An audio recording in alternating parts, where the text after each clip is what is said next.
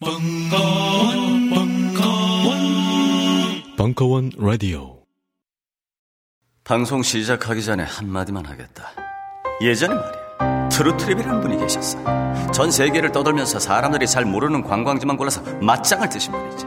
그 양반 스타일이 이래. 사람들 앞에 딱 서면 말이야. 너 고객이냐? 나 트루트립이야, 트루트립. 그리고 고객 역사를 딱 잡아. 자꾸 그냥 들이미는 거야, 무조건. 영화와 소설에 나왔던 거기, 바로 거기를 무조건 들이미는 거야. 사람들 입 딱 벌어질 때까지. 여행 많이 해본 사람들하고 맞짱 뜰 때도 마찬가지야. 딱 나타났다. Hey, traveler? You, you 존나 traveler? 나 트루트립이야. 그냥 걸어가. 뚜벅뚜벅 걸어가서 물어봐. 너, 너, 너, 너 오로라 보러 가봤어? 오만과 편견의 주인공들이 연애질하던 곳 가봤어? 시네마 천국의 토토가 몰래 야동 보던 거 가봤어? 딱 멱살 잡아. 이러면서 또 존나게 들이미는 거야. 무조건 비, 비, 비, 비, 비행기 타고 떠날 때까지. 트루트루 트루트릿 시네마 천국 오만과 편견 러브 액츄얼리 맘마미아 영화와 소설 속 낭만으로 여러분을 초대합니다 테마가 있는 낭만 여행 공작소 트루트루 트루트릿 진짜 여행 검색창에서 트루트립을 검색하세요 You 존나 traveler? Traveler? 나 트루트립이야.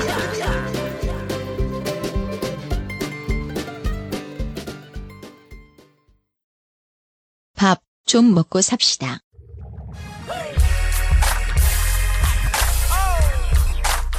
해고 노동자들이 해주는 밥 정도는 먹어야 어디 가서 연대해봤다 자랑할 수 있습니다. 희망 식당이 벙커원에 찾아옵니다. 희망 식당 시즌 2 이번 요리사들은 에버랜드 노동자들 단돈만 원에 뷔페 먹고 음악 듣고 공연 보고 유명인사 구경까지 가능합니다. 모든 수익금은 해고 노동자와 비정규직 사업장에 가는 연대의 밥축제 희망식당 시즌2 한 달에 두 번 벙커원에서 자세한 사항은 홈페이지 공지를 참조하세요.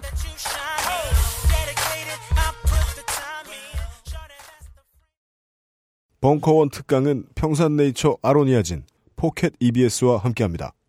본 광고야말로 여러분들께 양질의 팟캐스트를 들려드릴 수 있는 원동력이 됩니다.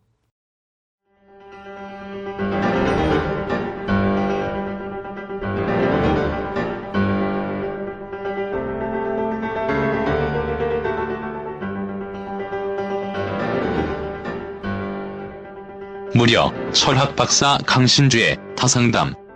11번째 시간. 구음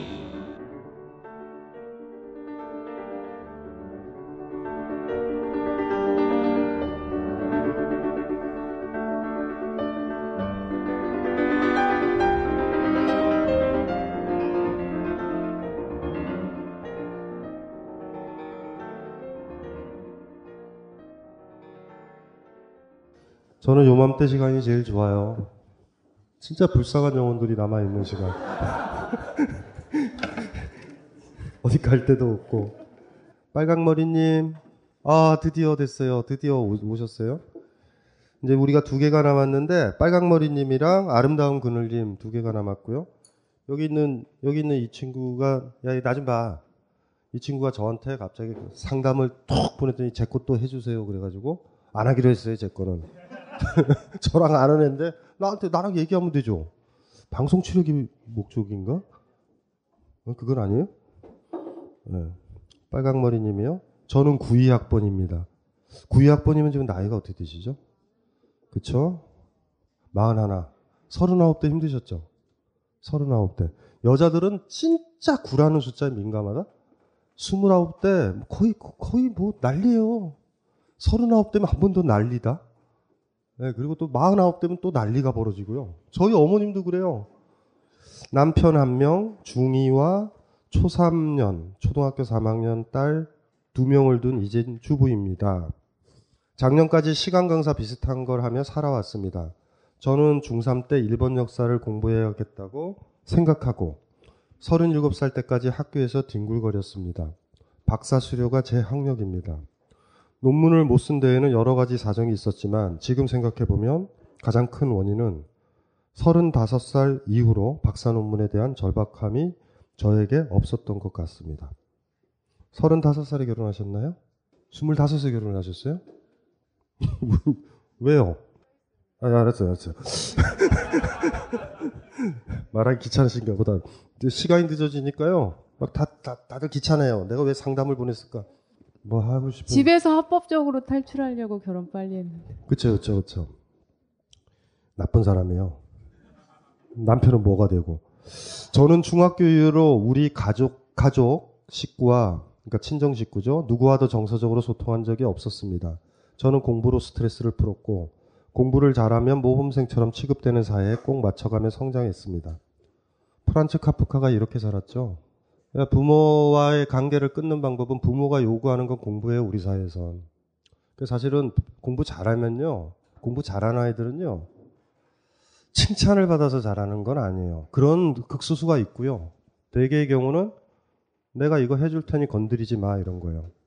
전교 1등을 하고요, 서울대 수석하면요, 부모의 터치에서 벗어나요, 일정 정도. 그러니까 이걸 민감하게 알죠. 프란치 카프카가 그렇게 살아요. 근데 살다가 보니까 문제는 뭐냐면 자기가 시간 보내는 건 법학밖에 없잖아요. 변호사. 그게 깝깝한 거죠. 그래서 프란치 카프가 그랬죠. 부모로부터 보호받기 위해서 주변에 돌들을 하나씩 하나씩 쌓은 거예요. 첨성대처럼.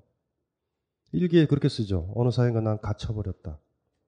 부모가 원하는 대로 하나씩 스펙을 쌓는 거예요. 이렇게. 뭔지 아시죠? 1등도 하고 이렇게 쌓다 보니까 못 나가는 거예요. 그래서 프란츠 카프의 문학 세계가 그렇죠. 이게 조그만 구멍 첨, 첨성대처럼 뚫려 있는 그 구멍에서 문학을 해요. K라는 이름으로. 그 갑갑함 때문에. 어쨌든 이분도 이제 그런 거죠. 예, 공부로 스트레스를 푼 게 아니라 본능적으로 알죠. 공부를 잘하면 자율권을 얻어요. 공부 잘하는 사람들은 그게 뭔지 알아요. 공부, 공부 못하는 사람들은 이거 마치 뭐와 같은 거냐면 히말라야에 못 올라가 본 사람처럼 짐작만 하죠. 그곳이 어디 어느 곳인지. 어쨌 어쨌든지 간에 자식을 낳으시면 공부 못하는 아이는요 온몸으로 어머니한테 기대요. 잘해준 게 없기 때문에 굉장히 붙어요 이렇게. 공부 잘해준 아이들은 쿨해요. 내가 해, 해줄 만큼 해줬잖아. 이렇게 나와요. 사실은 공부 못한 아이가 확 키울 때는 더럽게 짜증 나지만 그 아이가 여러분 아플 때 옆에 있어요. 대신 공부 잘하는 아이는 입금은 시켜드려요. 이게 아주 묘하다. 공부 못하는 아이는 돈을 못 벌어서 몸으로 여러분 옆에 있고요. 공부 잘하는 아이는 입금을 시킨다? 어느 쪽이 나요? 입금? 요거, 요거 딜레마예요, 항상. 항상 딜레마예요. 원래 사남매였던 우리 형제는 92년에 남동생이 2007년에는 언니가 자살을 해서 이젠 5살 차이 나는 여동생과 저 두 자매만 남았습니다. 92년? 이렇게 결혼은 몇 년도에 하신 거죠? 97년? 92년? 92년에 남동생이 2007년에 그냥 평범하게 사는 게 꿈인 아이, 아주 평범하게 잘 자란 남자를 만나서 97년에 친정에서 합법적으로 탈출했습니다. 그 이후엔 열심히 살았습니다. 이렇게 하고요. 또 또 문제가 또 있으세요. 작년 가을 갑상선암 선고를 받고 올 1월에 갑상선 제거 수술을 받았습니다. 수술 경과도 좋고 후속 치료 없이 호르몬제를 평생 복용하고 관리하면 되게 되었습니다. 작년 가을 우리 딸이 저에게 말했습니다. 엄마, 엄마는 이제 40이야. 평균, 평균 수명이 80이니 엄마는 이제 반밖에 안 살았어. 괜찮아. 야, 진짜 좋은 딸이다. 그쵸? 이게 위로예요? 80에는 죽어야 된다라는 얘기 아니에요. 그러나 저는 그냥 기운이 없고 한숨이 나왔습니다. 엄만 그리 오래 살고 싶지 않아. 아, 엄마 쿨하다. 그쵸? 40년이 80, 80년처럼 느껴져. 가 저의 대답이었습니다. 집에 있게 되면서 저는 올 봄부터 뭐 하고 살까? 이제 나는 가치 없는 인간이 아닌가? 그런 생각을 너무 깊이 해서 그런지 아니면 호르몬 변화 때문인지 아니면 가족력 때문인지 몰라도 올봄 4월 중순수부터 우울증이 발병해서 지금은 우울증 치료를 받고 있습니다. 저는 겉보기엔 너무 평범하게 잘 살고 있습니다. 마음에 옹이가 없는 남편. 두 딸 모두 잘 자라주고 있습니다. 친정 부모님도 시부모님도 모두 저를 잘하는 딸, 며느리로 생각하십니다. 그런데 저의 문제는 이런 생활을 지향했으면서도 집에 있으면 시간이 너무 많이 남는다는 것. 공부를 하는 과정에서 받은 지도 교수와 선후, 선후배들과의 갈등으로 인해 자신감이 너무 없다는 거. 40살까지 16살에 세웠던 목표와 관련된 일을 하면서 살았는데, 이젠 뭘 하면 살아야 할까요? 우리 부모님은 너무 배운 게 없어서 돈도 못 벌고, 교양도 없고, 자식한테도 부모 노릇 못하는 것 같아서, 저는 그 대안으로 남들보다 긴 가방끈을 갖는 것을 선택했는데, 41살의 자아가 무너지는 경험에 긴 가방끈도 남편도 아이도 부모도 제 삶의 이유가 되지 못하는 경험을 하면서 다시 꿈을 꾸고 싶다는 생각을 하게 되었습니다. 친구 중 한 명은 저에게 자신이 원하는 삶이 아닌 남들이 원하는 삶을 살았으니 이젠 자신이 원하는 삶을 살아라 했습니다. 저도 제가 원하는 삶을 살고 싶습니다. 그런데 아직은 어찌해야 할지. 선생님께 상담 편지를 쓰는 일이 저에겐 새로운 시도라면 시도입니다. 어른이 되는 과정이 저한테는 너무나 힘듭니다. 진정 제가 원하는 방향으로 제 삶을 살아갈 수 있도록 저는 어떤 꿈을 꾸저, 꿈을 가져야 할까요? PS 추신. 저도 선생님처럼 산 좀 타면 될까요? 이게 이게 그쵸? 마지막에 너무 귀여운 그쵸? 근데 저기 저, 저 질문을 드릴게요. 그 학위 논문은 왜 접으신 거예요? 아, 지도 교수님하고 저도. 왜 이렇게 실험이 안 되셨어요?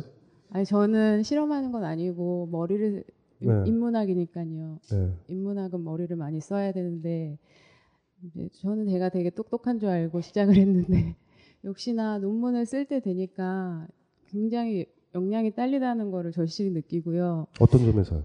제 자신이, 그러니까 가장 지금 그때는 그렇게 생각을 했어요. 제 노력이 부족하다고. 근데 지금 생각해 보면 저희 교수님은 어, 학생을 이용하시는 분이세요. 우리나라 교수들이 그래요, 다. 네, 전 그래서. 학생들이 많지 않은데 이제 한 명만 찍어서 일을 시키는 거예요. 나머지 애들은 쓸데없는 애들이 되는 거죠.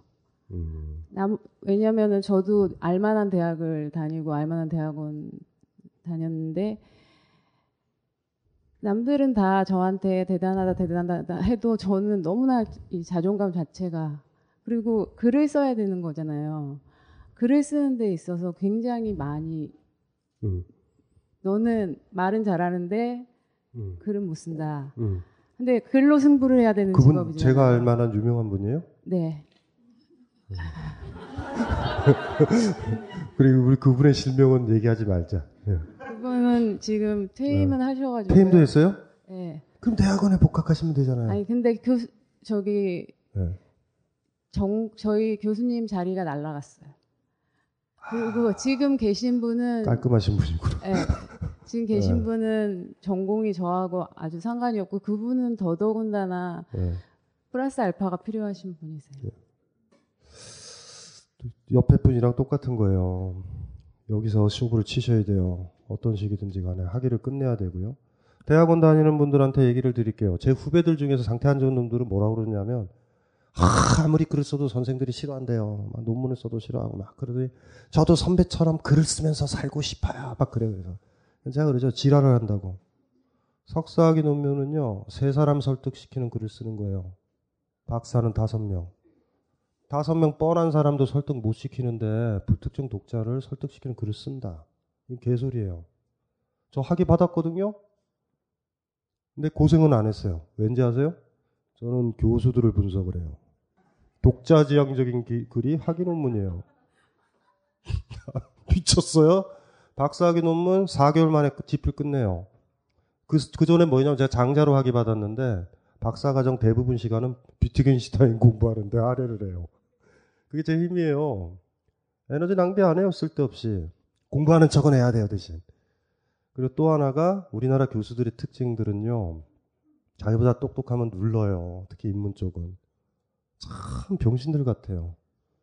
그러니까 좋은 선생은요, 좋은 선생은요, 그러지 않거든요. 좋은 선생은 나를 밟고 넘어가는 제자가 너무 좋아야 되는데 우리는 그런 사람들이 없어요. 항상 제자들이 자기 자리를 위협하는 존재로 봐요. 그래서 심지어 그 똑똑한 논문 나오면 막 갈취하는 사람도 많아요. 자기 거인 것처럼. 막 자기 발표하고 막 그러고 교- 그 제자가 썼는데 거기다가 공동 저자인 것처럼 노- 이름 올려 있고 그래요. 숟가락만 얹- 얹은 애들 많아요. 그런 사람들 많아요. 서울대, 연대 고대 할 것이 많아요. 너무 많아. 어쨌든지 간에 원칙적으로는 그래요. 뭐 늦진 않았지만요. 여기서 하셔야 돼요. 그 나머지의 힘들 막 이런 것들의 문제들은 거기서 일단은 생기는 것 같거든요. 그리고요 이런 게 하나 있어요. 석사나 무슨 뭐 석사 과정 정도 석사 논문 쓰셨잖아요. 그 글을 썼다라고 그러면은 그쪽으로 하셔도 되는 거예요. 왜냐하면 공부가 아니면 그때 접어요. 그러니까 대학원 과정은 아주 쉽네요. 석사 때는 좀 성숙하잖아요. 그래서 이게 아니다 하고 접어요. 그리고 그게 아님에도 불구하고 타이틀을 얻어야 돼서 가는 아이들은요. 글안 좋아요. 근데 이제 글을 쓰시려고 그랬고 이렇게 하시려고 그랬잖아요. 그리고 그게 이제 더러운 꼴을 당한 거예요. 험난한 어떤 게 있었던 거예요. 근데 극복 못할 것들은 아니죠. 그거는 다른 방법이든지 간에 모색을 하셔서 통과해야 되고 시간이 가면 갈수록 일본 역사를 공부했던 감이 떨어지시잖아요. 힘들어져요. 그래서 제가 봤었을 때는 몸도 이렇게 저 수술도 하셨잖아요. 올 1월에 그쵸? 야 여기 공부 좋아해요. 이게 요 공부하면은 요게 심신도 안정되고 좋아요. 이거 역사 공부하면서 지금 이거 하셔야 돼요. 비슷한 경우에요. 이게 무너지면 안 돼요. 그 누누이 얘기했지만 산의 정상을 찍은 다음에 난 다시는 산 안 간다 이러셔야 돼요. 그리고 아직 모르잖아요. 그 산 위에서 뭐가 보일지. 거기 한번 가보자고요. 그러니까 저 같은 경우는 어쨌든 박사학위를 받았잖아요. 받고 나서 강의도 하고 어느 대학에서 무슨 뭐 어떤, 어떤 직도 좀 맡아보고 이런 것들을 했었는데 전 이렇게 내려왔잖아요. 그러니까 전 내려온 사람이요. 물론 약간 장, 장난처럼 내려왔지만 저는 그렇게 올인하지 않아요. 근데 어쨌든 간에 거기를 끝내야 끝내야 되세요. 지금 문제는 그거예요. 비스, 두 분이서 사실 비슷한 거예요. 그리고 설명에서 그랬잖아요. 탈출구였다. 공부는 이거였다 하면서 지금 도배를 하시잖아요. 안 하시려고. 왜냐하면 이게 맞으면 대학원 다닐 필요 없으니까 스스로 만들고 계세요. 딸이랑 무슨 얘기 하시는 거예요? 이렇게 힘들게 이런 얘기. 논문 쓰시고요. 다른 학교든 뭐든 간에 마무리를 하셔야 돼요. 저희는 판이 좁아서요. 다른 학교로 가. 왜 그러세요? 저희는 정말 판이 저도 좁아요. 아, 문사철은 다 똑같아요. 그래요. 석사 때 제 지도교수 지금 은퇴했는데 그 새끼가 얼마나 쓸데없는 얘기를 많이 했는지 아세요? 철학계에서. 저를 쓰레기로 알았어요. 박사 때. 그거 다 겹치는 거예요. 시작했는데 어떻게? 마무리를 해야지. 시작을 했으니까 극점까지는 가봐야죠. 뭐 인문 계열은 이래요. 석사학위 논문을 쓰면 책 분량의 3분의 1을 쓸 수 있는 힘이 있는 거예요. 박사학위 논문을 쓰면 한 권을 쓸 수 있는 힘이 생겨요. 단행본을 쓰려면 단행본 책을 다섯 권 정도 써야 단행본이 통제가 돼요. 간신히 노력해가지고 한 권의 단행본을 쓸 수 있는 거잖아요.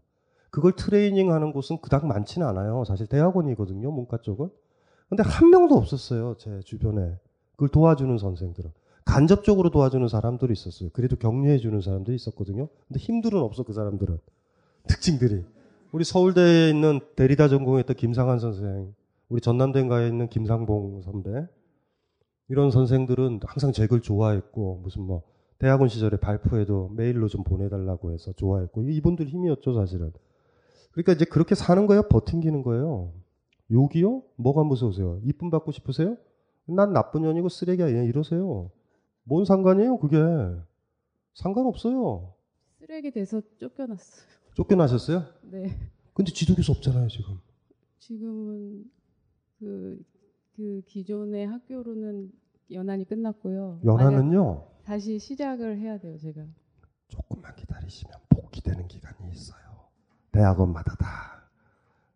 어? 그때그때 다른데 잘 알아보시면 있어요.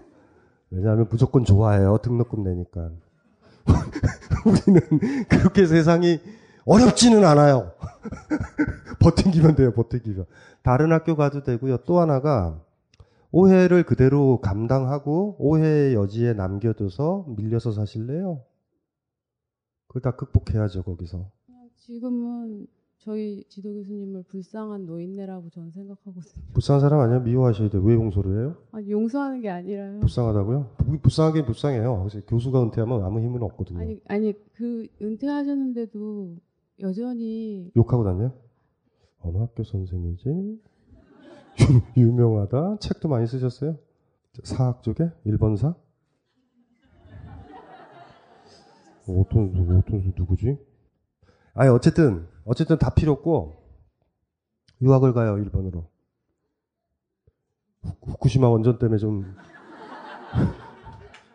다른 걸로 해요. 그럼 국내에서 하지 말고 하기는 끝내셔야 돼요.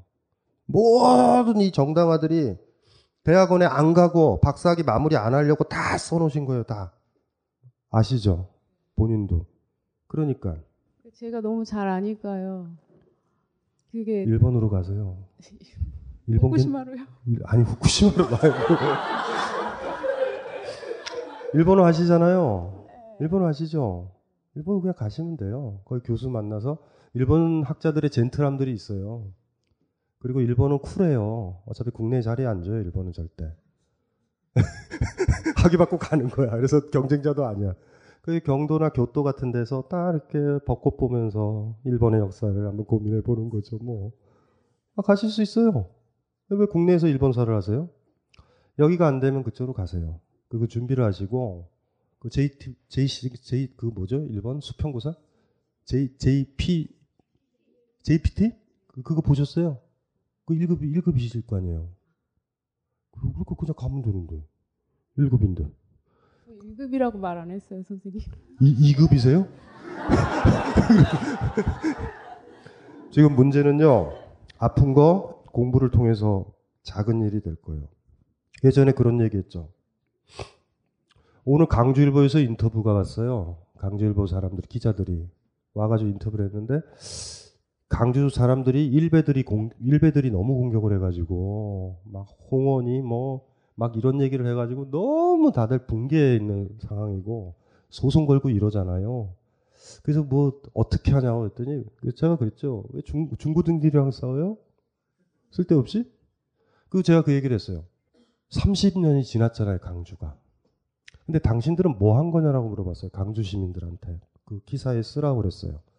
당신들이 불행한 사람은 불행해요. 어렸을 때 유년 시절에 과거에 불행한 거 불행한데 불행한 사람은 하나의 의무가 있어요. 앞으로 남은 삶을 잘 못 살면 그 불행의 저주에서 조금도 못 벗어나요. 나는 불행하게 돼 있어. 이렇게 돼요. 불행을 겪었던 사람들은 반드시 해야 될 건 수천 배 이상 노력해서 행복하고 강해져야 돼요. 그래야 옛날이 재밌어져요. 옛날에 우리 교수 새끼가 날 그렇게 욕하고 괴롭혔다. 이렇게 돼야 돼요. 그러니까 힘들 때 그거에서 물러나면 그 저주에서 살게 돼 있어요. 그 강주 시민들한테 그랬죠. 그 사이 30년간 강해졌냐고. 강한 놈들이 역사라도 왜곡하죠. 아주 강해져서 강해지지 않으면 그 저주를 계속 받게 돼요. 그때 그 상처를. 불행한 거예요. 맞아요. 그런 게 없어야 돼요. 없어야 되는데 온 거잖아요. 소나기 만나듯이. 오셨잖아요. 병도 오고 공부도 그렇고 행복해져야 되거든요. 지금 상태로 그대로 있으면 평범한 사람보다 불행해져요. 지금은요. 무조건 끝내야 돼요. 공부를 하든 뭐를 하든 굉장히 많이 성장하고 달라지셔가지고 옛날에 우리 학교에 그런 놈이 있었어? 이렇게 얘기할 수 있어야 되고요. 그때 난 또 암도 있었고 아팠었어. 이렇게도 있어야 되고요. 뭔지 아시죠? 불행한 거예요. 그게 사실 불행한 건데 두 배, 세 배 노력을 해야 돼요. 안 그러면 평생 20년 전, 10년 전에 그 상처의 그 유령이 여러분들을 쫓아다닐 거예요. 내 다리 내놔. 이렇게. 뭔지 알아요? 뭔지 알죠? 불행하신 분들은요, 반드시 더 강해져야 돼요. 안 그러면 다른 사람보다 더 심하게 불행해지고 불행할 준비가 돼 있어. 이게 진짜 심각한 거거든요. 방법은 그거밖에 없어요. 하실 수 있겠어요? 하셔야 돼요. 선택이, 선택이 없어요, 지금. 뒤로 물러가면 안 돼요. 그러면서 이런 얘기만 하는 거예요. 딸이랑. 딸이 그랬어요. 엄마, 엄마는 이제 마흔이야. 평균 수명이 80이니 엄마는 이제 반밖에 안 살았어. 괜찮아. 그러나 저는 그냥 기운이었고 한숨이 나왔습니다. 엄만 그리 오래 살고 싶지 않아. 40년이 80년처럼 느껴져. 이 얘기를 안 해야 돼요. 이 얘기를 했잖아. 아이한테. 앞으로가 안 보이는 거예요. 내가 가야 될 곳이 있었거든요. 그곳에서 한 이분도 똑같이 7,000m, 8,000m 급에서 떼구로 굴러버린 거예요, 뒤로. 어떻게 해요? 시작했잖아요. 끝장을 내야지. 더 강해져서.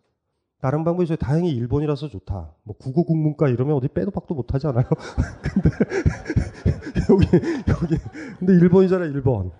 일본 요국 가면 돼요. 일본 경도나 이렇게 교도라든가 동경대에서 받으면 여기 있는 새끼들 아무 힘도 못 써요 본인한테. 어떻게 쓰을 거야? 동경대 박사인데? 근데 이 방송 나가면 다시 전화 받을 것 같아요. 네? 아 무슨요? 아 다시 들어오라고? 아 뭐, 누가 전화를 해요? 일본에서? 아베가? 지금 우리는 여기 포기했다니까요. 일본으로 갈 거야. 이제 너 밖에 나가서 떠드는구나 그럴 것 같아요. 아, 아니, 아니, 괜찮아요. 그런 사람들은 이, 걸 안 봐요. 우리끼리만 있는 거야. 제가 처음에 상담할 때 그렇지 않았어요? 우리는 지 같다고. 고양이 목에 방울을 달려는. 고양이들은 이 프로를 안 봐요. 그러니까 괜찮아요. 그리고요, 사실 이런 거 이용해도 되거든요, 이런 방송들. 실명 딱 얘기하면 돼요. 어차피 욕 들었는데 다 까자고요. 다 까고 해보자고. 방송의 이미 사실 의외로 무서워요. 깔까?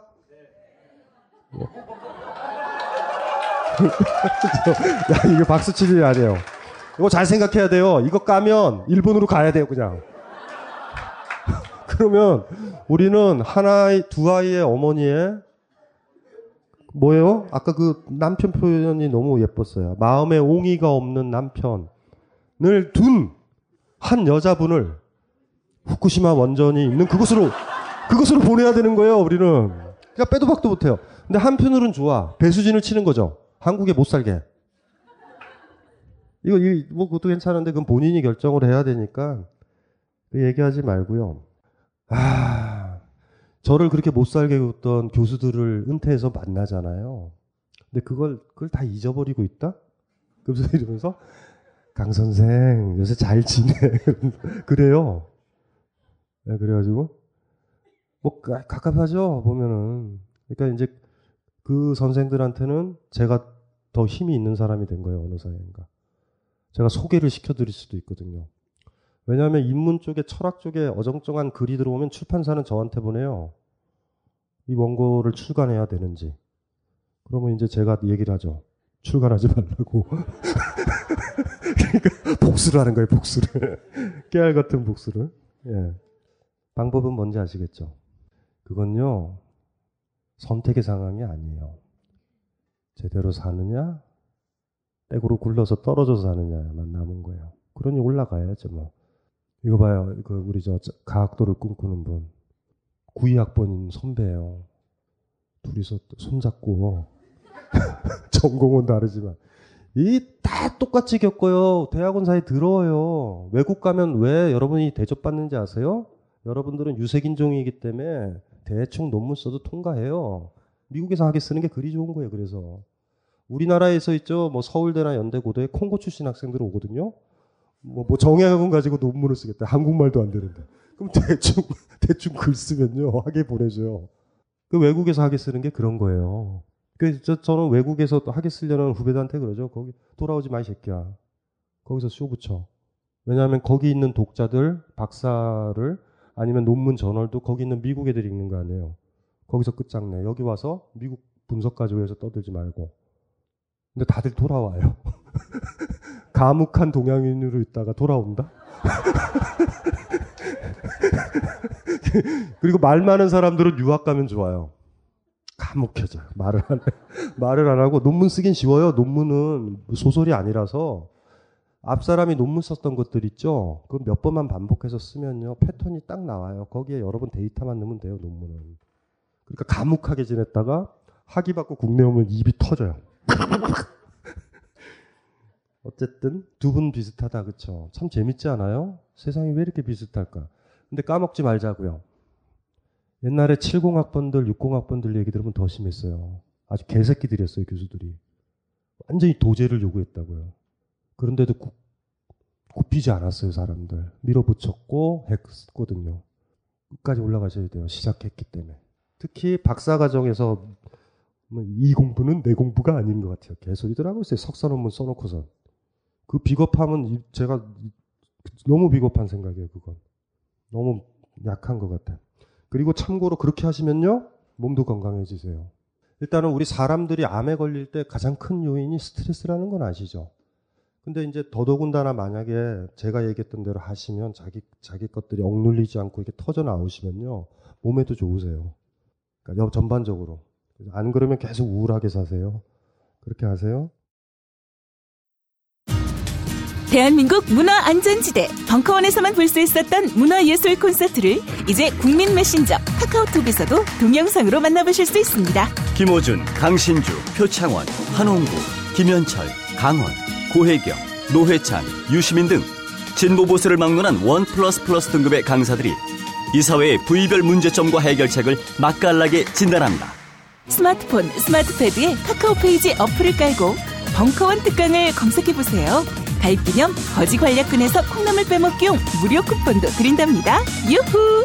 외롭고 답답할 때 벙커원 특강이 좋습니다.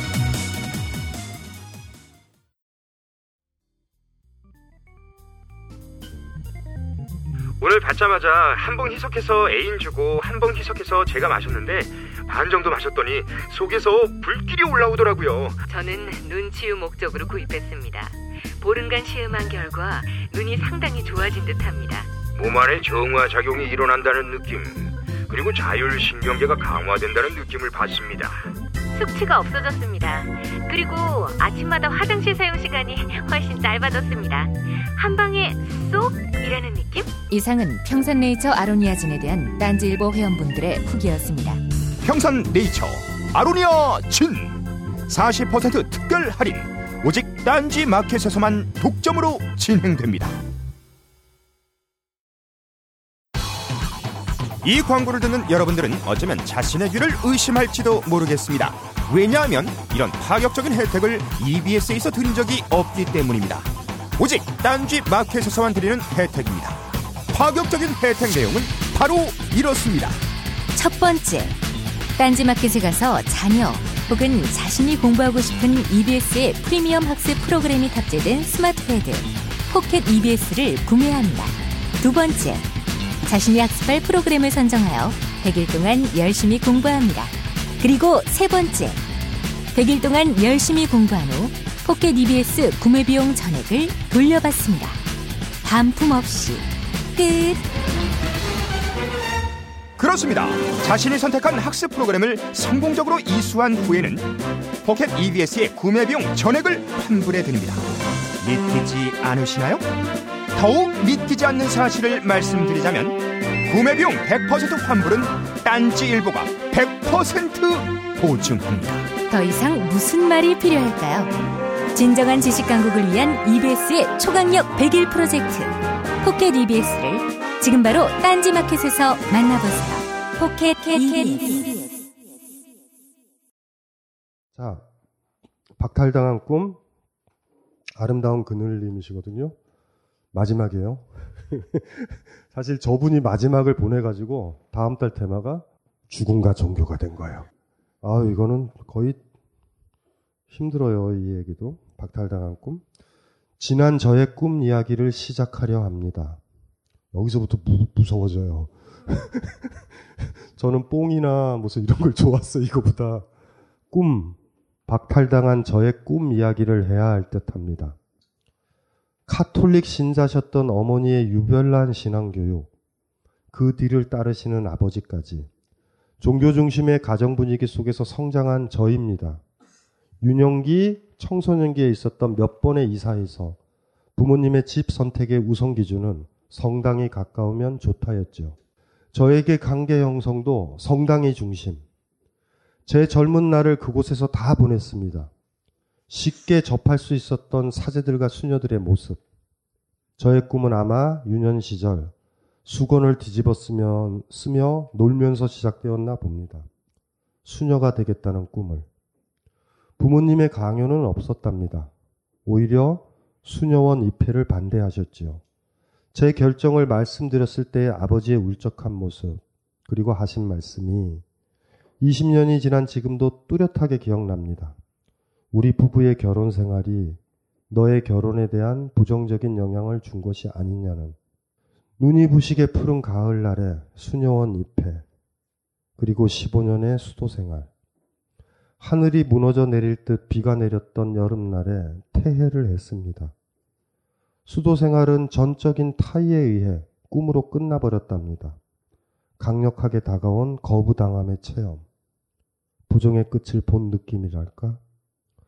아무튼 수도 생활을 정리한 후에 저의 삶은 나는 누구인가라는 의문을 시작으로 삶에 대한 끊임없는 물음표들로 채워져 갔습니다. 뒤죽박죽이 된 모든 의문들. 고줄병처럼. 벗어나고 싶었던 신앙. 그러나 살아온 삶과 제 존재 자체를 부정하게 될까 봐서 부여잡고 살았습니다. 수많은 물음들을 그저 습관처럼 되어버린 종교 생활에 던져버리거나 그냥 보기를 피하거나 돌아서기를 반복, 헤매고 또 헤매는 시간이 되었습니다.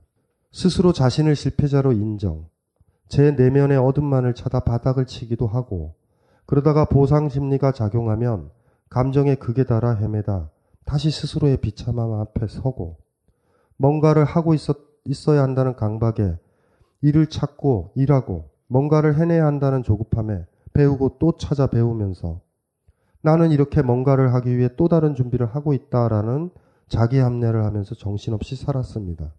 그리고 지금 여기까지 와 있네요. 나의 꿈, 나답게 산다는 것, 나 자신을 찾는 것. 어디서부터일까? 가끔 막막함으로 다가옵니다. 허허로움만을 남기는 채움의 급급함에서 벗어나고 싶습니다.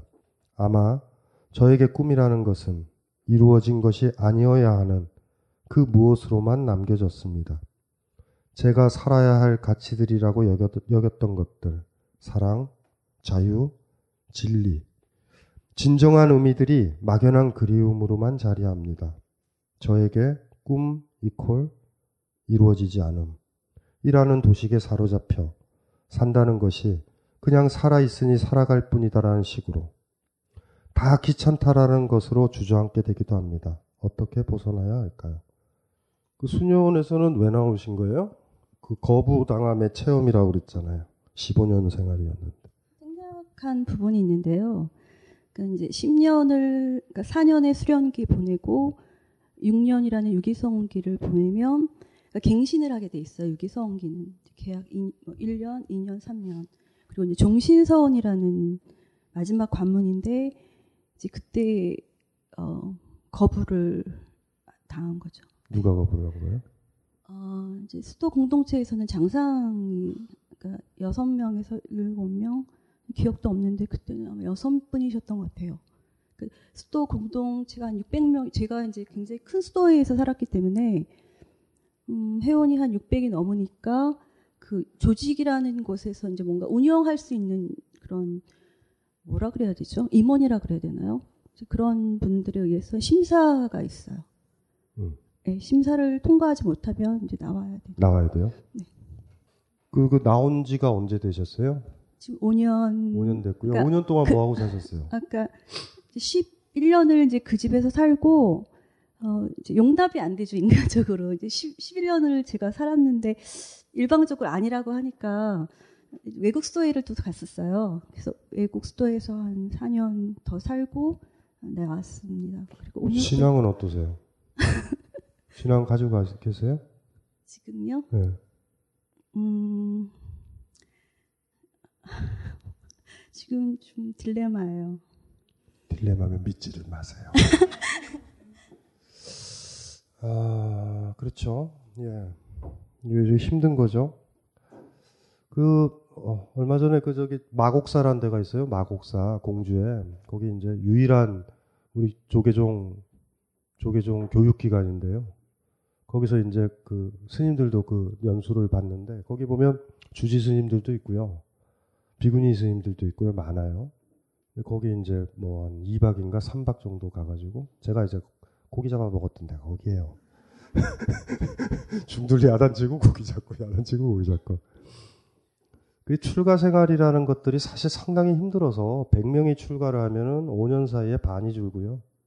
그 다음에 또 5년이 지나면 또 반이 줄어서 25이 되고요. 20년이 지나면은 100명 중에 10명만 남아요. 그래서 그런 연수기간이 오면 스님들이 절절하고 연수기간 오는 걸 무서워해요. 20년 넘은 스님들은. 왜냐하면 해인사 선방에서 같이 참선했던 동기가 그곳에 있어야 되는데 없는 거야. 안 오는 거야. 그러니까 19년, 22년 만에 나간 거예요. 뭐 나갔는데 뭐 나간 중을 찾아서 뭐해요? 이미 머리도 길렀는데. 그러니까 그런 데 오면 사람들이 애잔해요. 그리고 거기서 어떤 스님 한 분은 비구니 스님인데 나이가 꽤 되셨어요. 저보다 많으니까 범납이라고 그러죠. 범납. 범납이라는 건 불법을 받아들인 때부터 따져요. 그러니까 납입금 할 때 납자 쓰나 봐요. 범납이라고 그래서. 그래서 되게 범납 20년이면 머리 깎고 중생활한 지 20년 된 거고 근데 그분은 한 40년 가까이 됐어요. 비구니 스님이 대단하신 분이죠. 그분이 이제 강의가 좋았나 봐요. 오더니 이렇게 손을 잡고 막 이렇게 제 손을 쓰다듬고 느낌 별로 안 좋았어요. 쓰다듬더니 어떤 뭐 편의점 같은 데서 뭐 조그만 걸 사셨나? 예, 그걸 저 제 손에 쥐어주더라고요. 이쁜 걸. 좋았다고 막, 막 그러시고. 그 수도를 하는 사람들을 많이 봐요. 많이 보고 그들의 약함도 알아요. 편한 곳이에요, 절은요. 굉장히. 제 친구들 중에서 운동하다가 쫓겨가지고 절에 들어갔다가 머리를 깎은 애들이 몇 대 있거든요. 걔네들은 알고 저절 생활의 편함을. 안 가보셔서 그래요. 머리 깎아도 돼요. 중간에 나오면 돼요. 그 상관없어요. 공기 좋아요. 어쨌든 걔가 딱 들어가죠. 그리고 걔가 항상 하는 얘기가 그거예요. 자기는 너무 생활이 편하대요. 음식 먹고 뭐 이러고 이렇게 지내는데 중생들이 올라오면 불쌍하대요. 아이 키우느라 부인이 빡빡 긁죠. 어떤 여자는 시어머니가 괴롭히죠. 자기는 만사가 편한 거야. 이 세상에서 제일 힘든 게 뭔지 아세요? 세속 생활하는 거야. 타인과의 관계. 제일 편한 곳이 뭔지 아세요? 기숙사예요. 기숙사에는요, 놀랍게도 계급이 없네요. 내 동기들만 있어요. 그리고 위에 선배가 괴롭혀도 괜찮아요. 내 동기들이 있어서. 수행 공동체가 가진 가장 큰 매력은 사립학교 기숙사와 같은 느낌이 줘요. 순수성이 유지되거든요. 근데 우리 사회는 그렇지 않죠. 거칠죠. 사실 여린 분들이 그 수도 생활에 들어가요. 인간한테 다치거나 뭐 어떻게 해서. 근데 이제 문제는 그곳인데 그곳에서 나왔다라는 건 지금 나이가 어떻게 되시죠? 어, 저 지금 48입니다. 48이면 저보다 지금 한 살이 많단 말이에요. 삶의 대부분을 소녀처럼 지내신 거예요, 거기서. 거기서 거부당했다라는 건 이건 심각한 문제거든요. 올인하신 거죠, 그 삶을 사실. 그래서 어쨌든지 간에 어린애로 이제 세상에 나오신 거예요. 아무것도 몰라요, 저분. 클럽 가보셨어요? 그것도 뭐 안 해봤잖아요. 모텔은 가보셨어요? 모텔도 안 가봤잖아. 하는 게 없어요. 뭐 하고 사실까? 그래서 제가 먼저 물어보는 거예요. 종교를 접으셔야지 해결되는 문제예요. 지금은요. 그래야지 거기서 벗어날 수 있어요. 그러니까 그런 문제에 지금 빠져 있는 거죠. 그게 이제 그 제가 지금 고민이 되는 게 그런 것들이요. 꿈이요? 다시 다시 시작하셔야 돼요. 꼬맹이가 되면요. 이 세상에 내가 좋아하는 음식이 없죠, 꼬맹이들은. 차 거칠게 시작해야 돼요. 김치 먹어야 되지. 지랄 같죠. 짜고 매운데. 하나하나 다 먹으면서 얘가 맛있어를 찾아 나가는 가정들이 있거든요. 그러니까 지금은 나이랑 상관없이요. 어린애라는 거 받아드시고요. 다섯 살밖에 안 됐어. 그리고 옛날에 이렇게 수도 생활을 하면요. 수도 생활의 보호막들 때문에 순수하게 내가 있는 것 같아서 거리를 둬서 보니 중생들이 보여요. 그래서 조언도 할 수 있어. 중들 개판이에요. 그 새끼들 말은 많이 하는데요. 보면 문제들 많아요. 하자들이. 그래서 내가 매일 그 허점을 찌르고 중들 공격. 중들 화나면요. 막, 막 짜증나면요. 머리도 빨개진다? 그래서, 그래서 흥분하지 말라 그래. 흥분하지 말라고. 중들도 보수적인 중들 많거든요. 제가 뭐라 그랬냐면, 절에 그것 좀 없애라 그랬어요. 칠성각, 산신각 이런 거, 지장전 이런 거 없애라고. 영혼 장사 좀 하지 말라고. 그래서 중, 그때 어떤 중이 그런 거예요. 아, 그게 무슨 소리냐고. 방편이래요, 방편. 산신한테 빈 다음에 대웅전을 스치면서 부처님을 만날 수 있는 기회래요. 내가 지랄을 한다 그랬어요. 그러면 교회를 돌아. 산사에. 등산하는 사람 교회 갔다가 부처님 만나게. 왜 교회는 안 만들어요? 지금 누가 산신 믿는다고. 그래서 막 이렇게 중들을 염장을 지르죠. 강의할 때. 그러면은 얼굴이, 머리가 빨개져요. 죽으려고 그냥, 그냥. 저는 이렇게 부르거든요. 강의 시작할 때 존경하는 중을 저는 스님이라 부르고 어, 쓰레기 같은 스님을 중이라고 부른다고. 여러분들 중이에요, 스님이에요. 그러니까 많이 있다. 메일 보낼 때 스님들이 이제 제자가 됐으니까 메일 번호를 가르쳐 줬어요. 그래가지고 이렇게 보내요. 예뻐요. 그래서 저 중 누굽니다. 이렇게 보내는 이렇게 보내는 스님이 있고요. 걔는 스님이에요. 아쉽게도. 근데 이렇게 보내요. 스님 누굽니다. 이렇게 보내는 새끼는 중이에요, 대개가. 그 스님이라 보내는 애들은 이런 거 물어봐요. 칸트에서 시간은요, 우리 마음의 능력 구조라고 그러는데, 아인슈타인은 상대성 이론을 얘기했어요. 이 갈등은 어떻게 해석해야 되죠? 이런 거 보내요. 스님이라 보냈는데, 지랄들을 해요. 질문들을. 그래서 답신 보내죠. 수행에 힘쓰시라고. 그래서, 그래서 우리가 종교를 믿고 있는 사람들의 아우라에 그렇게 보호돼 있기 때문에 그분들이 강하다라고 생각하시면 안 돼요. 취약해. 진짜 강한 사람들은 어부라고요. 20년 수녀 생활한 수녀와 20년 동안 술집에서 일한 아가씨 중에 삶을 더 잘하는 건 술집 아가씨예요. 금방금방 읽어요, 잘. 그래서 진짜 중요한 문제는 우리 박탈당한 꿈, 뭐 이게 좀 돌이킬 수 없죠. 제도의 문제니까. 이거는 좀 다른 문제예요. 종교 생활의 문제가 아니라 생활 터전의 박탈이에요. 이거를 종교 생활로 착각하시면 안 돼요. 우리 아름다운 그늘님이 처음 느낀 것은 뿌리를 뽑혔던 느낌이에요. 종교가 뭐고 개나발이에요. 절에서 나가라고 그러면 중요 어디서 지내요. 거기서 밥 먹고 지내야지. 그러니까 복잡하게 생각하실 필요 없어요. 이제는 터전을 만드시고 살아, 사셔야 돼요. 옛날에는 영혼 장사도 하고 이래서 대충 그 돈으로 헌금 받아 먹을 수 있는데 이제 그 영업이 힘든 거 힘들어진 거예요. 이제 그건 자기가 해야죠. 뭐 그것부터 하나하나 시작하자고요. 그리고 또 하나가 제가 아까 극단적인 얘기를 했지만 그럼에도 불구하고 신앙이라는 게 계시면 예. 그럼에도 불구하고 신앙이라는 걸 가지고 계시면 신앙을 가지고 있다라는 거는 자기의 성격이 유아적이라는 걸 얘기하는 거예요. 기도한다라는 건. 우린 누구한테 기도하지 않아요. 인문학 하는 사람은. 내가 잘못해도. 내가 혼나면 되지 뭐. 죄를 구걸하지 않아요. 우리는. 어린아이든 잘못했어요. 잘못했어요. 착한 영혼은 만들어지죠. 그래서 제가 이게 종교로 보면 갈수록 종교가 약해지는 건 인류가 개화한다라는 거예요. 초기에 종교가 얼마나 미신적인지 알죠. 그거랑 뭐 산신각과 지금 교회와 절이 별 차이 뭐가 있어요? 그게 같지다. 영혼 장사잖아요. 다 돈이 언제 제일 많이 생겨요? 그 교회도 절도 다 천도제 아니에요? 천도제 절도 500서부터 시작해요. 500. 500에서 옵션 들어가면 한 1000, 1500 돼요. 그게 대박이거든요, 그게. 아니, 성당도 안 그런, 안 그런가요? 영영회가 나와서 다 하는 건데. 돈 가지고 하고, 카르텔 연결해서 장의사 연결돼 있고. 뭐 이런 거잖아요, 다. 까놓고 얘기하자고요, 다. 미래에 대한 공포, 우리가 제일 싫어했던 거. 아주 있는지 없는지도 모르는 그런 것들에 대한 기초적인 공포. 별 차이가 없어요. 저 동네 뒷산에 보면은, 예? 악어인데 뛰어다니는 악어가 있다. 이런 얘기랑 비슷해요. 천국 있다라 저게 저는 별 차이를 못 느껴요, 많이. 미숙한 영혼이고요. 그래서 수도를 활동을 하고 있는 스님들이나 어렸을 때 버려진 아이들이 동자승이 됐다가 머리를 깎으면 범납이 꽤 셀 거 아니에요. 아우, 저는 그 머리 좀 안 깎였으면 좋겠어요. 바깥에 좀 내보냈다가 한 3, 40대 가지고 애새끼가 머리 깎고 와야 되죠. 거기 넣으면요. 나중에 예쁜 보살 만나면 훅 변한다, 애들. 이게 문제가 심각해요, 이게. 그러니까 모든 게 어렸을 때 이렇게 들어가고 언제 어머님 탓 이렇게 가족 탓을 했잖아요. 이게 진짜 문제인 거예요. 아버님 말이 정답이었죠. 아버님이 그러셨잖아요. 우리 부부의 결혼 생활이 너의 결혼에 대해 대해 부정적인 영향을 준 것 아니냐. 영향을 준 거예요. 그러니까 이 종교를 극복하다라는 얘기는요.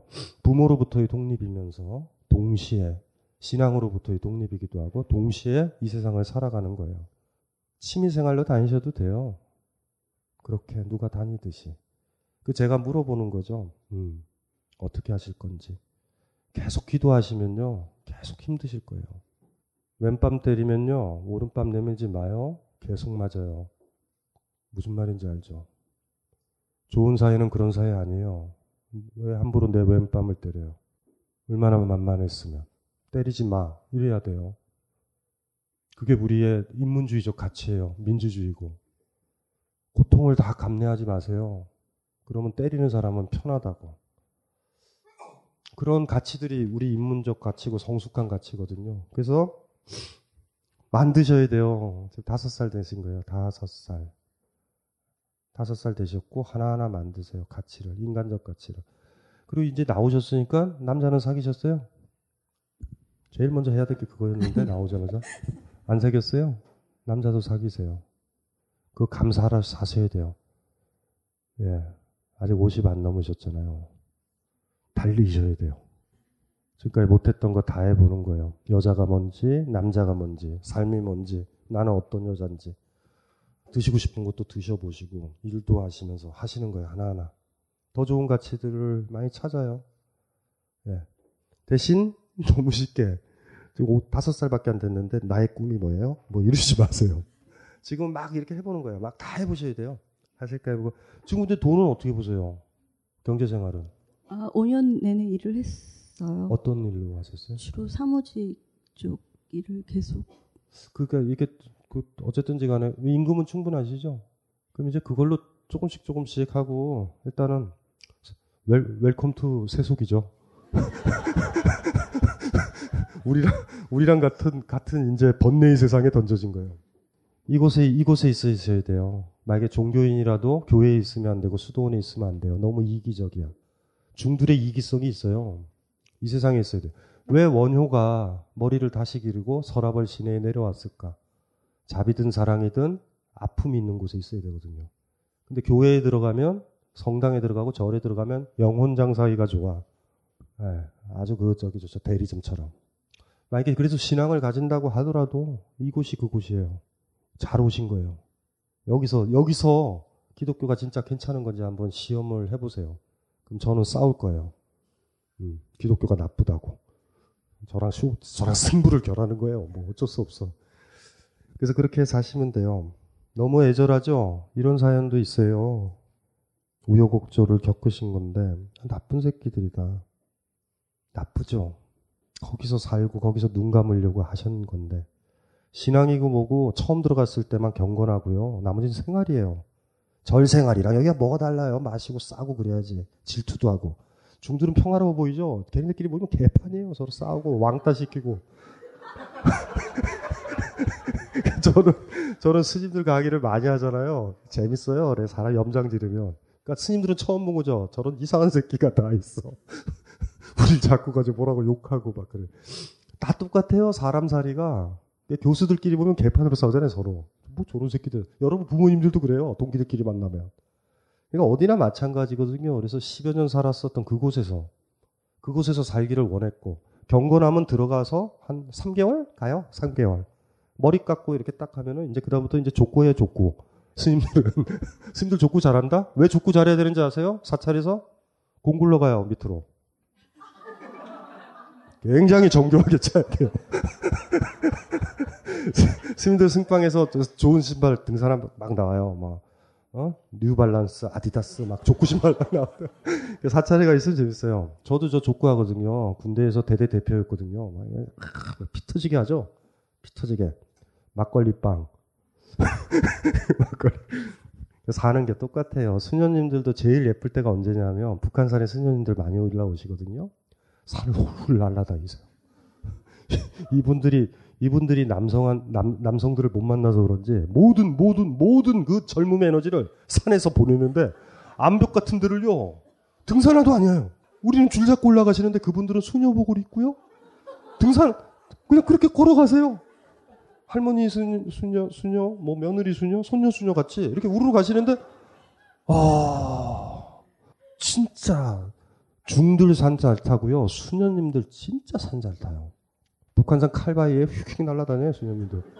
수녀님들 그 칼바위 많이 가죠. 왜 칼바위 많이 가는지 아세요? 거기가 험해서 수녀들이 이렇게 돌아다니면 사람들이 뭐라고 그럴까봐 험지만 다니세요, 또 이분들은. 험한 코스 가셔야 돼요. 주능선 이런 데는 없으시고, 칼바위, 이런 데, 이런 데 타세요. 그래서 어쨌든지 간에 생활이시거든요. 지금 이 고민을요, 막, 신의 아그네스 쪽으로 독해하시지 마세요. 안 해보셔서 그런 거예요, 여러분들 생활은. 여러분들이 생활하는 거나 중들이 생활하나 수녀들이 생활하는 거나 사람 사는 거 똑같아요. 먹을 게 있어야 되니 장사도 해야 되고 염주도 팔아야 되고 묵주도 팔아야 돼요. 다 팔아야지 먹고 살지. 일, 일은 안 하는데. 그런 생활이에요. 그렇게 동기들끼리 모여서 살고 순수하게 살려고 했는데 본인은 순수했는데 그렇게 살 수 있었는데 거부당한 거예요. 무슨 이유에서든지.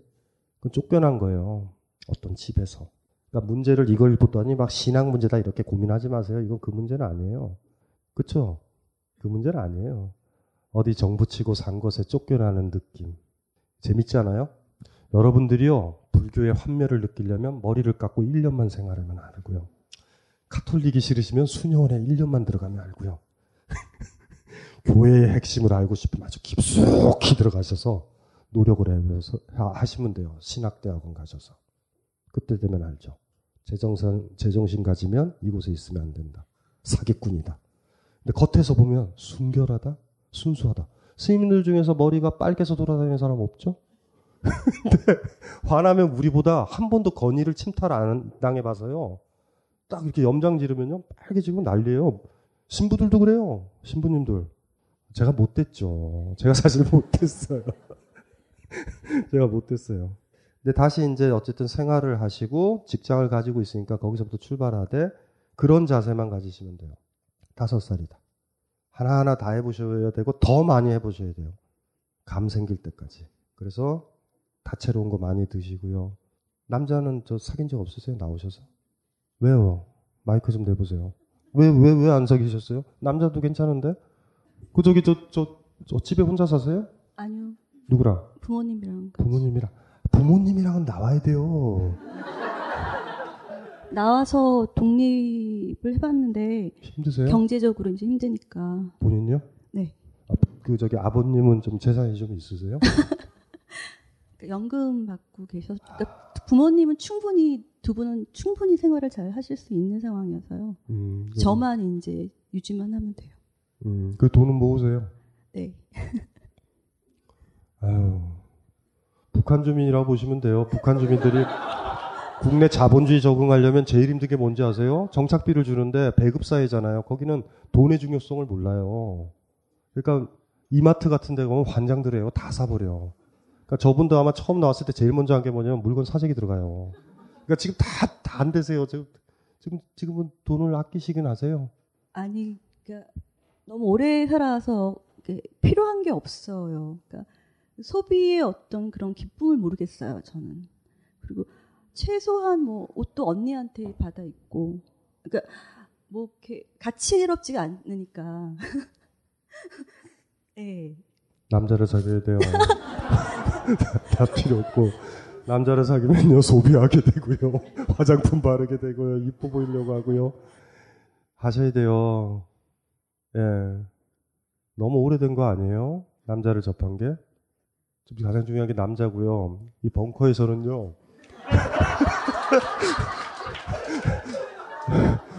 그런 뭐 만남의 모임이 있거든요. 억지로라도 해보셔야 돼요. 제가 옛날에도 강조했잖아요. 남자들이 다 나쁘지 않아요. 박사님 다른 방법은 없을까요? 다른 방법은 없어요. 이건 없어요. 남자는 일단은 통과하셔야 돼요. 남자의 환멸을 느껴도 돼요. 남자라는 존재의 환멸을 느껴도 되는데 남자는 통과해야 돼요. 남, 여, 남자도 여자를 통과해야 돼요. 여자의 신비감 없을 정도로. 그래야 성숙해져요, 사실은. 그러니까 지금, 지금 이제 저기, 지금 얼마나 오, 오만한 약간 무서운 생각도 있고 판타지도 있고 막 복잡하시잖아요. 별로요? 그것도 없어요? 해탈을 해버리시나? 불행, 불행한데? 사랑이 필요해요. 한마디로. 예, 네, 그것부터 다 모든 에너지가 생기고, 아, 또 언젠가 부모님 돌아가실 거 아니에요. 혼자 사셔야 돼요. 혼자 사는 건 심심해요. 의외로. 그리고 개를, 아, 괜찮으세요? 안 괜찮을걸요? 남자가 필요할 거예요. 네, 남자가 필요해요. 남자, 책을 쓰려고 그래요. 남자가 필요한 시간. 그래서, 어쨌든 축하드려요. 어쨌든 잘 오셨어요. 바로 이곳이에요. 바로 이곳에 모든 문학가, 모든 음악가, 모든 배신가, 모든 비리와 온갖 추악함서부터 가장 신성한 것이 다 있는 곳, 빛과 그림자가 있는 곳이 이곳이거든요. 여기서 더 많이 경험하고 더 많은 여행을 하실 거예요. 수녀원 매너리즘이죠. 그 생활. 아유, 짜증나서 못해요. 재미없어요. 절에 가보세요. 하루 이틀은 좋다? 근데 나중에 짜증나 죽겠어요. 똑같은 시간에 똑같이 밥 먹고, 밥 먹기 싫은데 먹이고. 저는 그래서 사찰에 들어가면 공양꾼 아줌마 있죠. 공양간에. 제일 먼저 갈 때, 일단 가방에서 먹을 거나 이런 거를 그 아줌마한테 줘요.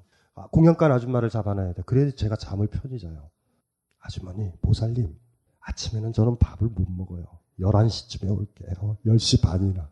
그 아줌마가 밥을 준비해놔요. 그러면 공양간에 부엌에 가서 먹어요.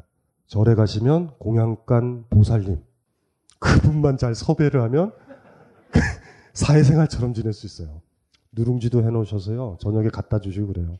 잘해야 돼. 칭찬 잘해야 돼요. 아유, 아줌마 옛날엔 멋있었을 것 같아요. 막 이렇게 막, 막, 막 뻐꾸기를 날려놓아야 돼요. 막. 그래서 제가 말, 말을 못하는 편이 아니잖아요. 진짜 온 정신을 다해서 말을 하죠. 진짜. 아, 이거, 이거, 이거 잘해야 돼요. 근데 거기서 며칠 살다 보면 너무 매너리즘이에요. 너무 똑같아. 예. 심플한 생활이긴 한데 힘들 거예요. 드라마틱하진 않아. 살아가는 것 같진 않아요. 어쨌든 그렇게 사셔야 되고요. 어머니, 부모님으로부터 독립하는 방법은 남자를 사귀는 게 가장 좋은 거예요. 연애를 해보세요. 결혼은 안 하셔도 되는데 연애는 해보시고 연애 해본 남자는 있으세요? 마이크 좀 대, 대시고요. 그냥 짝사랑 해봤어요. 신부 신부님이요 혹시? 아, 니요 그렇지는 않고. 그 다른 평범한 사람 짝사랑이요? 네. 짝사랑이 사랑인가요? 아무 의미도 없죠. 어떤 애들은 그래요. 자기 사랑해봤대 여섯 번이나 짝사랑을. 아이고, 어, 시작이세요. 다 시작하셔야 돼요. 연애도 하시고. 제가 얘기했잖아요. 여기 벙커에 오세요. 진짜로. 여기 저 이렇게 이렇게 만남의 자리들이 많아요. 그 만나보시고 얘기도 해보시고 그렇게 만나보는 거죠. 자, 자 이제 마무리를 해야 돼요. 마무리를 합시다. 아유 힘들다. 자 이제 이제 우리가 마지막이고요. 저 저분이 보내서 다음 달 테마가 죽음과 종교가 된 거예요. 갑자기 급하게. 근데 그러다 보니 좋은 거죠. 마무리인데 죽음과 종교 얼마나 좋아요. 다음은 방송사상 처음으로 종교를 부정하는 그런 그런 어떤 상담 네, 그런 것들이 이루어질 거고 뭐 괜찮죠. 뭐 인문학자는 그런 거니까 자 오늘 마무리를 할게요. 꿈과 관련돼서 얘기했지만 원칙적으로 꿈은 제거를 해야 된다라고 얘기를 드렸고 첫 번째 단계의 인간 꿈과 현실은 상관관계가 있네요. 꿈이 더럽게 쓰면 현실은 적어져요. 현실 감각은. 근데 우리의 모든 현실 감각은 우리의 모든 행복은 현실 감각에서 나와요. 빵을 생각하는 거와 내 입에서 빵이 녹는 거는 다른 거예요. 커피를 생각하는 거와 내 입에 커피가 흐르는 건 다르듯이. 그래서 첫 번째 단계는 현실을 충만하게 살기 위해서 꿈을 제거하는 불교적 표현을 빌리면 타타타, 여여여, 있는 그대로의 세상. 음, 이게 첫 번째. 두 번째 단계의 사람은 꿈을 꾸는데 그 꿈 때문에 평범하지만 위대한 사람이죠. 그 꿈 때문에 극복해야 될 현실이 보이는 사람. 그러면서 자기가 힘들어지는. 대신 결과가 뜻대로 되는지 모르지만 그 꿈을 실현하느라고 강해지는 사람을 얘기해요. 물론 나중에 되면 그 강해짐이 더 덥다라는 걸 알아요. 그 첫 번째 단계로 가. 가게 돼 있어요. 그때 좌우지간. 등산을 많이 해보면요. 안 가요, 산에. 의미 없다. 꿈이. 어쨌든지 간에 두 번째 단계는 그런 거예요. 꿈을 꿨더니 현실이 극복돼야 될 무엇으로 보이는. 대신 좌우지간, 좌우지간요. 강해져요. 어떤 시기든지 간에 많이 변할 거예요. 변하는 사람이에요, 어쨌든. 그러니까 이렇게 대학원 가고 이러니까 막 자기도 모르게 막 이렇게 오만 일이 벌어지잖아요. 막, 막 터지고. 그래서 변해지는 거고. 최악의 경우, 제일 많은 경우가 있어요. 개꿈. 현실은 사는 것 같지만 그냥 꿈만 있는 거예요, 꿈만.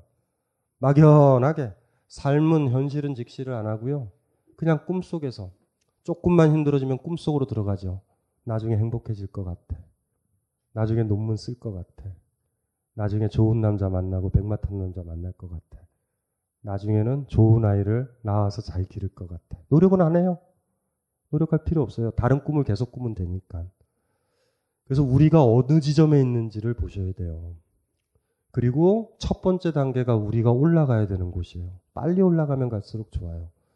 여기 앞에 계시는 아, 이분은 이제 슬슬 조시려고 그래요. 졸려서 15세 15세기 소년.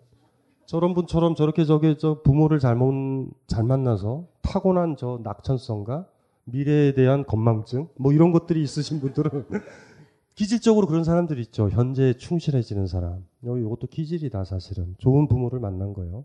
안 그러면 노력을 해야 돼요. 단계는 별거 없어요. 3단계에서 2단계로 갈 거예요. 2단계에서 1단계로 가는 거예요. 그러면 우리의 삶은 완성될 거고, 그리고 그 속에서 그렇게 해왔었던 모든 사람과 그곳에서 만날 거예요. 정상 같은 곳이에요. 1단계는. 서로 얘기할 수 있는 그곳. 그리고 여러분들의 자리가 어딘지 포지셔닝을 딱딱 정해보세요. 내가 세 번째인지, 두 번째와 세 번째 사이 정도 어딘가에 있는지, 두 번째와 세 번째 사이인데 세 번째에 좀 가깝든지, 아니면 두 번째에 좀 가까우면 이런 고뇌들이 생겨요. 공부하시거나 막 이런 그런 문제들이 생기고, 두 번째와 첫 번째 사이에 있으면 저처럼 돼요.